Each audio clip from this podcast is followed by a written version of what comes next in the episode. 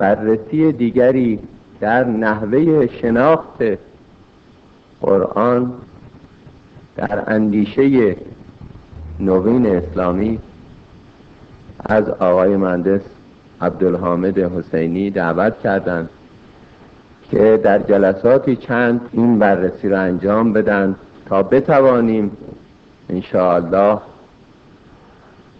در پرتو آیات قرآن به هدایت واقعی راه یاد. سلام. صلی علی محمد.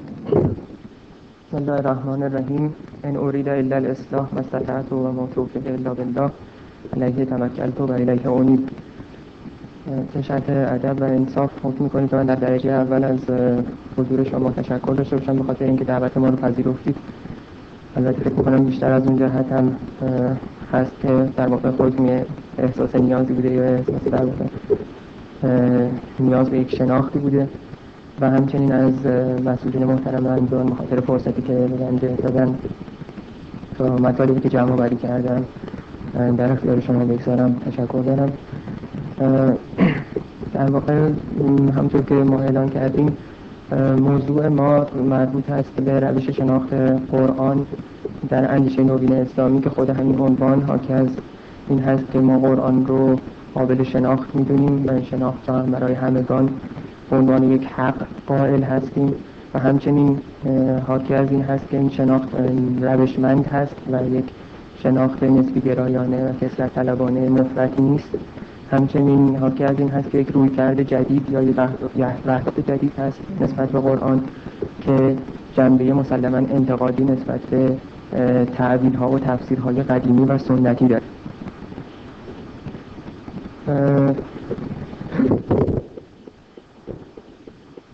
اونچه که در واقع انگیزه بخش من برای انتخاب این مسئله بود یک حرکتی هست که در قرون معاصر به خصوص این اواخر در جوامع اسلامی شکل گرفته.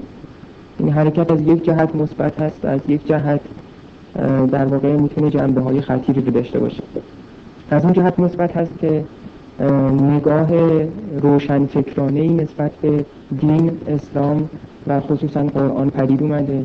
این نگاه سعی داره که در واقع شناخت قرآن و شناخت دین رو وارد عرصه عملی جامعه بکنه. از یک طرف جسارت پیدا کرده که به انحصار طلبی هایی که در مورد شناخت قرآن قبلا بوده پشت پا بزنه و از حالت تخصص گرایی مفرد این رو بیاره بیرون. ولی از یک جهت دیگه من همواره احساس کردم که در چنین جسارت در واقع قابل تمجیدی و قابل سپاسی. یک نوع در واقع کسرتگرایی حاکم شده که اون رو از جنبه های وحدت بخش و اجماعی بحث اوورده بیرون. این بود که من فکر کردم که در واقع می‌تونه اینو روی کرد از این جهت مثبت باشه که قرآن رو از در واقع چنگال یک عده خاص از یک تخصص خاص از یک لباس خاصی بیاره بیرون. ولی از یک جهت می‌تونه خطیر باشه که در واقع دچار تفرقه بشه. از یک طرف دیگه وضعیت تاریخی حکم می‌کنه و وقتی نگاه می‌کنیم به تاریخ مسلمین و وضعیت های اخیر که در قبال استثمار و استعمال غرب و امپریالیسم پدید اومده. و همچنین وضعیت فلسفی و اخلاقی و فکری انسان رو در قرون اخیر بررسی می‌کنیم. شاهد رویکردهای کلان قابل توجهی هستیم. از این طرف در اروپا بعد از طی مرحله قرون وسطا شاهد در واقع ترد یک مذهب ارتجایی هستیم توسط روشنفکرها و بعد بعد از اون می‌بینیم که یک نوع عقلانیتی حاکم میشه یا عقل می‌خواد جای خدا رو بگیره. و در نتیجه یک سری مکاتبی هستن پدید میان به مرور که این مکاتب می‌خوان پاسخگوی نیازها و مشکلات انسانی باشن که حالا اون مذهب رو اخلاق مذهبی رو گذاشته کنار. از طرف دیگه می‌بینیم که تمام این اسم ها و مکتب ها پاسخگوی کاملی به نیازهای بشری نبودن. چنین روی کردها و چنین حرکت ها و جنبش هایی رو هم از یک طرف در شرق می‌بینیم و خصوص در جهان اسلام می‌بینیم که گویا یک حالت تقریبا مستقلی رو یک خط مستقلی رو پی می‌گیرن و زیاد نیازی ندارن که به طور کامل سرسپرده مکاتب رهایی بخش و ایسم های جدید بشن. مثل مثلا فرض کنید مارکسیسم و اگزیستانسیسم می‌بینیم زیاد ریشه در جهان اسلام به اون صورت نمی‌گیره. من فکر می‌کنم علت و اصلیش این باشه که در این نگاه جدیدی که به اسلام و قرآن شده ما می‌بینیم که اون در واقع پاسخهایی که به دنبالش های دیگه بودن تا حدودی اسلام جوابگوی اون بوده. ولی مسلما این های جدید در جهان اسلام ناقص هستن و نتونستن کاملا کار رو خوب پیش ببرن. یک سری مسائل و معضلات فکری و فلسفی در درون اونها بوده که یه مقدار اونها را از اینکه به هم دیگه متحد بشن باز داشته یک سری مسائل عملی و جنبی و اجتماعی بوده و مسئله دیگه ای که در واقع مانع حرکت اسلام نوین شده در واقع اون تضاد دیالکتیکی بین سنت و مدرنیسم هست. از یک طرف ما در سنت های قدیمی خودمون ریشه داریم که اون سنت ها سالهای دراز ما رو از رشد و پیشرفت محروم کرده بوده. از یک طرف دیگه ما با یک پدیده مدرنیستی مواجه هستیم که ریشه قبلی چندان قوی و عقلانی در وجود ما نداشته و از جانب غرب به ما در واقع القا شده. اینه که تضاد دیالکتیکی از نظر من که می‌تونه بین دو تا پدیده متضاد واقع بشه. البته این تضاد از بعضی ابعاد هست. یا بهتره من به طور کلی یا اون تعبیر گروهیش رو به کار ببرم که این در واقع تقابل دیالکتیکی رو عنوان می‌کنه. این تقابل دیالکتیکی بین سنت و مدرنیسم اگر که در فرایند تعادل دیالکتیکی قرار بگیره می‌تونه منجر به یک سنتز جدید و یک سنتز متعالی یا فرایازی بشه. ولی متاسفانه اگر این تعادل همونطور که در تاریخ هم تا حالا شاهدش بودیم که البته مورد دلخواه و مورد پسند انتریالیسم هم بوده این تعادل دیالکتیکی و انواع مختلف در کشور مختلف جهان سوم به هم خورده. یعنی به یک سری سنتز های کاذبی منجر شده. در این کاذبی ها شما می‌بینید به یک مدرنیسم افراطگرا مثل تقیزاده ها و امثال هم می‌رسیم. از یک طرف دیگه در یک طرف طیف دیگه می‌بینیم یک نوع بنیادگرایی به یک واکنش در برابر مدرنیسم سر بلند می‌کنه و افکار آنارشیستی رو پدید میاره و تروریسم رو پدید میاره. از یه طرف دیگه در یک های جدیدی بین در واقع روشنفکران مذهبی که در واقع حاکم هم هستند به خصوص بعد از انقلابات جهان سوم می‌خوان که یک تلفیقی رو بین سنت و مدرنیسم پدید بیارن. این تلفیق حالت لایتکسبکی پیدا کرده از یک طرف در باطن و در معنویت و در فکرشون می‌خوان منتظم به سنت باشن. از یک طرف دیگه مثلا فرض بکنید می‌خوان تکنیک و تکنولوژی رو وارد بکنن بدون تغییرات اساسی در فرهنگ. و می‌بینیم که یه خلاصه هرج و مرج عجیب و غریبی رو پدید آورده. اینه که در اون حرکت اصلی و اساسی رو مستعد می‌کنیم بعد من سعی کردم که در واقع برگردم به تاریخ اون حرکت اصلی و اساسی رو که می‌خواد در واقع اون تعادل دیالکتیکی رو بین سنت و مدرنیسم پدید بیاره هم سنت رو نقد بکنه و هم سرسپردگی به مدرنیسم پیدا نکنه رو محل اتصال یا نقطه مشترک همه این حرکت ها رو من در قرآن پیدا کردم و دیدم. ولی احساس می‌کنم که باید این قرآن برای این حرکت نوین اسلامی محوریت خودش رو حفظ بکنه و اونها رو ضمن در واقع احترام به کسرت در افکار به یک سمت به سمت در واقع وحدت هم بکشونه در عمل. از بعد تاریخی وقتی که نگاه می‌کنیم می‌بینیم که در قبل از قرون وسطا ما شاهد یک در واقع علم مادون مذهبی بودیم که در قرون وسطا پیوند می‌کنه با یه برداشت خاصی از مذهب. یا مسیحیت. و البته انعکاس اون رو باز از یک طرف دیگه توی جوامع اسلامی و تمدن اسلامی در اوج خودش می‌بینیم.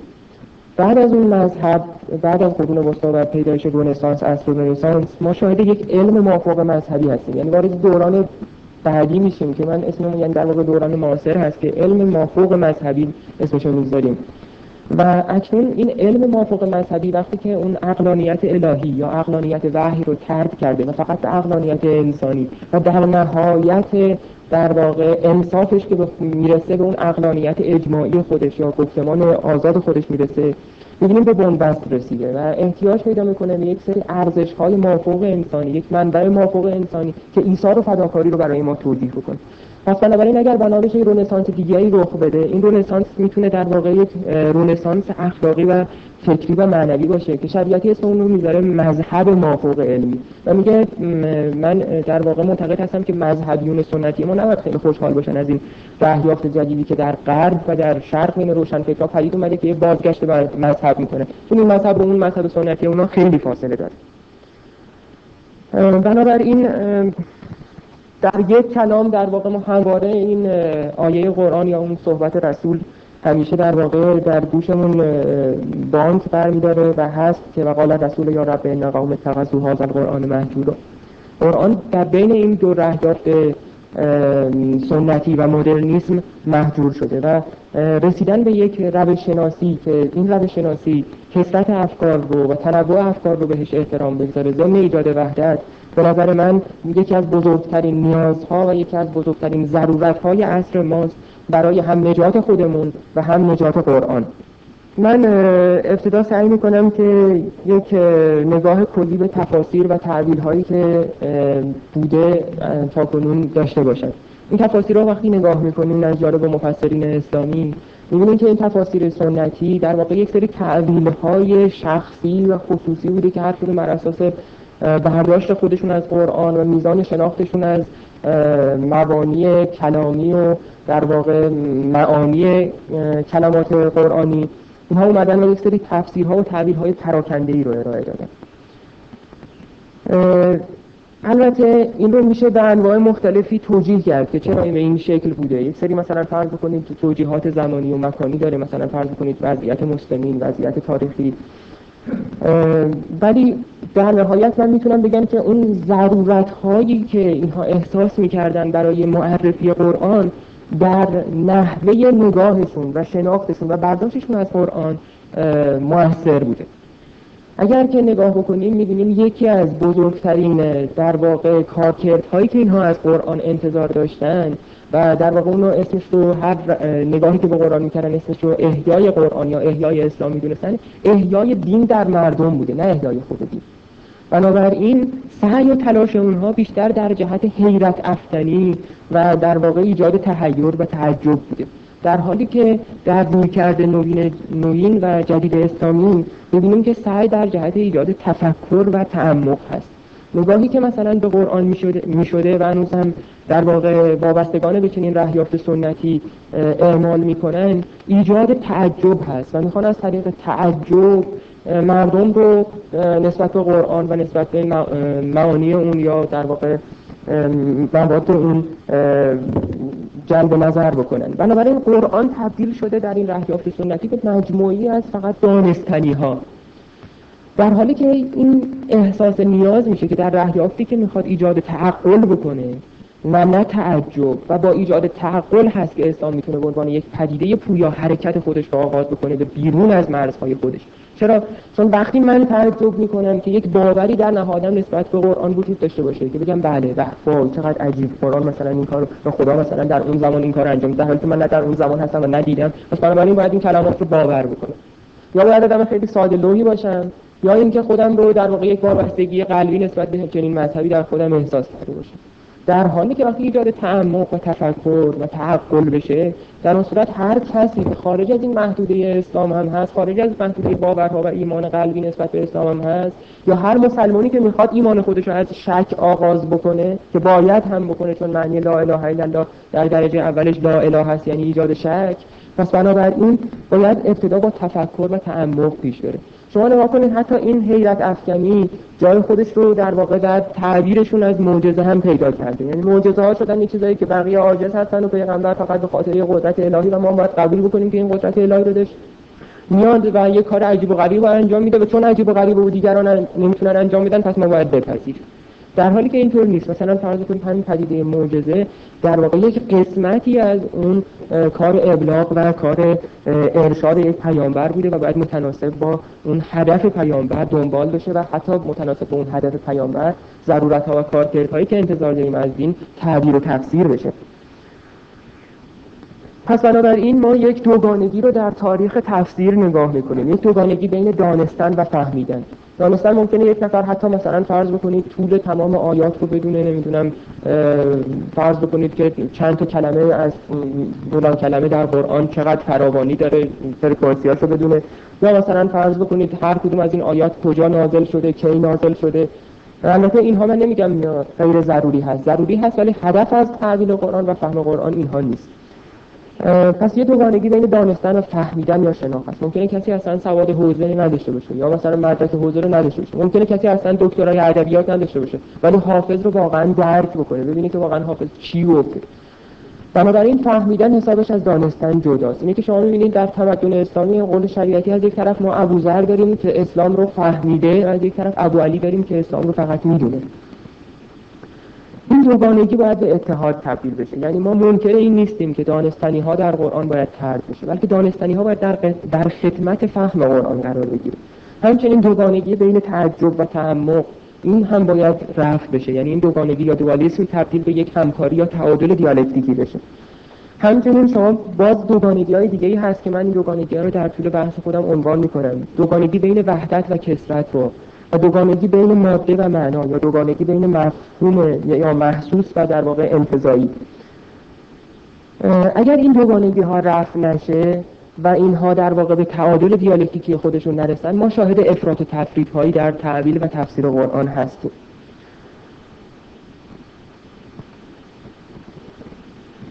من در درجه اول با قرآن به عنوان یک کتابی برخورد می‌کنم که در واقع این کتاب رو فرض می‌کنیم که می‌خوایم شناساییش بکنیم و هیچ باور و اعتقاد قبلی نسبت به اون نداریم. پس بنابراین این باورها و اعتقادات قبلی خودمون رو پشت یک فیلتر جا می‌گذاریم. و نگاهی که به قرآن می‌کنیم مسلما از کالبد ظاهری قرآن شروع میشه. یعنی در درجه اول باید کلیت اون قرآن رو در واقع شناخت ظاهرش رو شناخت جسمیتش رو شناخت موضوعیتش رو شناخت.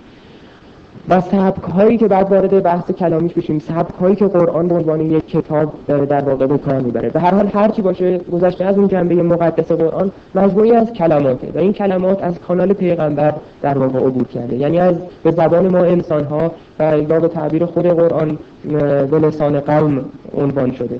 پس بنابراین نگاه اولیه ما به قرآن باید یک نگاهی باشه که کنجکاوانه و با گذاشتن کنار کلیه اون پیشتاوری هاست. شریعتی این کار رو در واقع به خوبی یا تا حدودی خوب انجام داده و از اون متد استقرایی خودش استفاده کرده که مثلا فرض کنید در اون مجموعه آثار علی خودش اومده یک در واقع آماری از فقط در واقع یه دسته بندی کرده یا آماری گرفته از عناوین سوره ها بعد نگاه کردیم می‌خوام ببینیم که خیلی خوب حالا به هر حال یک نفر که یک کتابی رو می‌نویسه فصل بندیش می‌کنه بعد اسم برای اون فصل ها می‌ذاره مسلما اسمی که می‌ذاره تو حدودی مربوط به اون موضوع هست دیگه.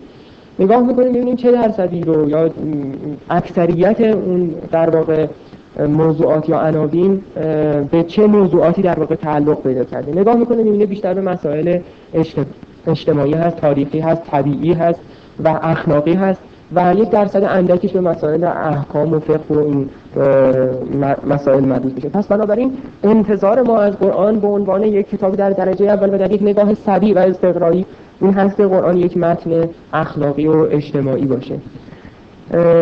سبک های قرآن رو که بررسی می‌کنیم می‌بینیم یه سبک خاصی رو قرآن اتخاذ نکرده. در واقع انواع سبک ها رو داره. شریعت اونها رو نام می‌بره. سبک که هست مثل سبک منطقی که در واقع کلیه متن هایی که می‌خوان در واقع استدلالی هستن از این سبک منطقی استفاده می‌کنه سبک توصیفی که مخصوص متون ادبی هست. من گذر اینها رو عنوان می‌کنم.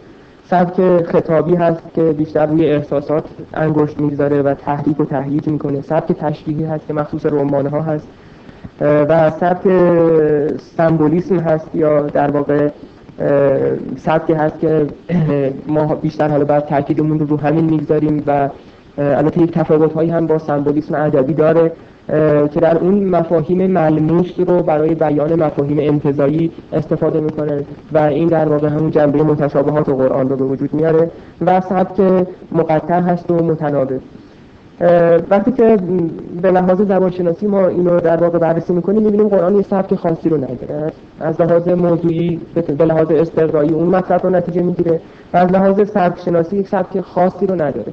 و از همه سبک ها هم استفاده کرده برای بیان مطلبش. بنابراین التزام خاصی به سبک خاصی هم نداشته. اما منطق قرآن یا اون زبان ویژه قرآن که جنبه جاودانگی به قرآن داده یک سبک خاصی هست که در واقع اون سمبولیسم خاص آیات الهی رو نشون میده. این ویژگی جاودانگی قرآن رو من در سه بعد در واقع تقسیم بندیش می‌کنم. جاودانگی رو جاودانگی یکی کلامی هست یکی جاودانگی معانی هست و یکی جاودانگی مصادیق هست. جاودانگی کلامیش مربوط به اون ظاهرش و کلماتی که استفاده کرده مربوط به اون ساختار زبان شناختی قرآن میشه. اون ریتم ها نظم ها به طوری که شما مثلا فرض بکنید می‌بینید که قرآن درش یک نظم خاصی هست.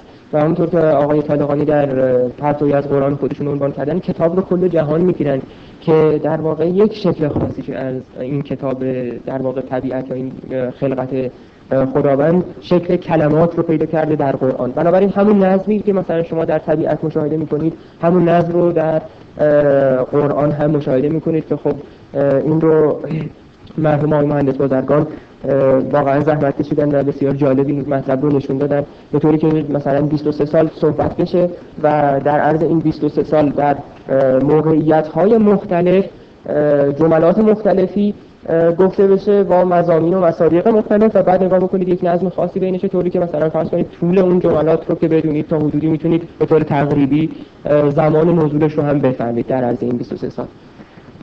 این بنابراین حاکی از ضمن اینکه اعجاز قرآن رو نشون میده و اینکه یه پدیده خاصی هست. و نمی‌تونه فقط توسط بشر عنوان شده باشه و تنظیم شده باشه. یکی از عوامل جاودانگیش هم به لحاظ شکل و ظاهر هیئتش هست. ولی جاودانگی معانیش که من در واقع فکر می‌کنم تا در واقع یک پله عمیق‌تر از این جاودانگی هست در واقع این خصلت قرآن هست که کلیه مفاهیم قرآن اونطور که شریعتی نشون میده با مثال به خصوص اون مفاهیمی که جنبه متشابه دارن و با پدیده های اجتماعی و انسانی برخورد مستقیم دارن در طول تاریخ تکوین پیدا می‌کنن و تطور پیدا می‌کنن. مثلا فرض بکنید مثالی که شریعتی می‌زنه بین مثلا کلمات حسنات و حسنات و یا حسنه و اصلاح هست. که در واقع میگه که در ابتدای نزول و در صدر اسلام و یا اون در واقع ابتدای تاریخ اسلام می‌بینیم که این دو کلمه زیاد با یکدیگر تفاوت ندارن. معمولا اونچه که حسنه هست جزء صالحات هم هست و جزء عمل صالح هم هست. بعد با مرور زمان که در واقع ما با یک پیچیدگی در جوامع در واقع روبرو میشیم و در واقع یک مسئولیت اجتماعی بر روی دوش یک مسلمان متعهد هرچه بیشتر سنگینی می‌کنه می‌بینیم که این دو تا مفهوم حتی مقابل همدیگه هم قرار می‌گیرن. مثلا فرض بکنید در جاهی انجام حسنات بدون ایجاد صالحات یعنی صالحات رو در اینجا شریعتی تغییر در نگرش و تفکر افراد به یک سمت مثبت در نظر می‌گیره. حتی حسنات یا اون خدمات بدون انجام صالحات جنبه خیانت هم پیدا می‌کنه. مثل این میمونه که به در واقع یک آدم جنایتکاری که دچار فساد اخلاقی هست ما بیایم کمک بکنیم که اون جسمانیت مریضش خوب بشه و بدون اینکه اون فکرش و در واقع اندیشش رو عوض بکنیم در نتیجه کمک کردیم که این فرد به اون اعمال برای خودش ادامه بده. بنابراین یا مثلا فرض بکنید کلمه فک الرقبه رو مثال می‌زنه یا مثلا فرض بکنید که ولا یحاز علی تعامل مسکین این رفع گرسنگی در جهان رو مثال می‌زنه. خب این می‌بینید مثلا فرض بکنید این مفهوم در قرآن هست و بعد در طول تاریخ هم تکوین پیدا کرده و شدت بیشتری و اهمیت بیشتری رو پیدا کرده. طوری که مثلا قبلا مسئله فقر و گرسنگی یک پدیده فردی بود. ممکن بود ما مثلا فرض بکنید یک همسایه گرسنگی داشته باشیم یک فرد گرسنگی رو ببینیم و سعی بکنیم مثلا از اون در واقع مازاد اون که داریم بهش کمک بکنیم. ولی الان به عنوان فقر به عنوان یک پدیده اجتماعی کلان هست و بنابراین نشانه کسی که نمی‌خواد دین رو تکذیب بکنه توی اون سوره ارایت الذی یکذب بالدین. این هست که در واقع جهتگیری عملی خودش رو به سمت رفع محرومیت ها فقر و گرسنگی چیز بکنه. کلی حتی در سطح سیاست گذاری ها این سیاست گذاری هایی که منافات داره با رفع پدیده فقر و محرومیت در این ابعاد وسیع از نظر قرآن رد میشه. همچنین مثلا فرض بکنید مسئله انفاق. می‌بینیم باز این در طول تاریخ عمق و شدت و عدت بیشتری رو پیدا کرده. مثلا کلمه انفاق به معنای اون ریشه در واقع نفقش که بگیریم به معنای پر کردن شکاف هست. خب این پر کردن شکاف ممکن بوده پر در اون قدیم پر کردن شکاف بین من دارا و اوی ندار باشه. ولی امروزه این پر کردن شکاف جهت پر کردن شکاف بین طبقات هست و پر کردن شکاف بین طبقات امروزه با نظر و نیاز و نمی‌دونم صدقه و زکات و اینها هم پر نمیشه. باید اون نظام اجتماعی و نظام سیاسی و نظام اقتصادی عوض بشه. پس بنابراین می‌بینیم که خود مفاهیم هم در قرآن به گونه ای انتخاب شدن علاوه بر اون ریتم و نظم ظاهری خودشون که در واقع در طول تاریخ همواره اهمیت خودشون رو بیشتر پیدا کردن و دچار یک نوع تطور هستن. جاودانگی عمیقتر بعدیش رو که باز تقریبا بی ارتباط با این جاودانگی در معانی و مفاهیم نیست جاودانگی مصادیق من اسم می‌زنم که در واقع پاسخگویی به نیازها و معضلات اساسی بشر است. پاسخگویی به مسائل از فلسفی ترین مسائل در نظر بگیرید که در واقع من اصلا برای چی به این دنیا اومدم؟ از کجا اومدم؟ به کجا میرم؟ که همواره ذهن بشر رو مشغول کرده و با این بحران جدیدی که به خصوص در فکر و اندیشه بشر امروز پدید اومده این پوشگرایی ها و این بنبست هایی که رسیده اهمیت وافر خودش رو پیدا کرده. تا مسائلی که مربوط به نظام اجتماعی و اقتصادی و سیاسی و همه اینا هست این که باز این از لحاظ مزامین هم و مصادیق هم دارای یک نوع در واقع تطور و جاودانگی هست. من در واقع منطق قرآن رو یک منطق ویژه و خاصی دونستم علاوه بر سبک‌های مختلفی که به کار برده و اون خود قرآن به دلیل اهمیت وافری که داره بهش اشاره کرده. و در واقع اون رو رابطه بین محکمات و متشابهات می‌تونیم نام بگذاریم و در خود قرآن همونطور که این دوست عزیزمون هم در وقتی که قرآن رو تلاوت می‌کردن اول جلسه در واقع آیات اول آل امران رو یکی از این آیات همون هست که منها آیات محکمات هن ام کتاب و اخر متشابهات تا اونجایی که فهم الذین فی قلوبهم زیغ فیتبعون ما تشابه منه ابتغاء الفتنه و ابتغاء تعبیره و ما یعلم تعبیره الا الله و راسخون فی العلم. که در واقع قسمتی از قرآن رو یا آیاتی از قرآن رو محکمات می‌دونه و اونها رو ام کتاب قلم داد می‌کنه یعنی مادر و اصل کتاب. که حالا من اشاره می‌کنم که در واقع منظور از محکم و متشابه چی هست. در یک جای دیگه که در سوره هود آیه اول هست و لقد یسرنا القرآن للذکر کتاب احکمت آیاتهی کل آیات قرآن رو محکم قلم داد می‌کنه از به یک تغییر از یک نگاه دیگه باز در یک آیه دیگه در سوره زمر آیه 32 میگه الله نزل احسن الحدیث کتاب متشابه هم مسانی. یعنی باز کلی آیات قرآن یا کتاب رو متشابه قلم داد می‌کنه. و بنابراین این در واقع اون اصاره منطق خاص خودش برای صحبت کردن و دلیل جاودانگی خودش رو به لحاظ ساخت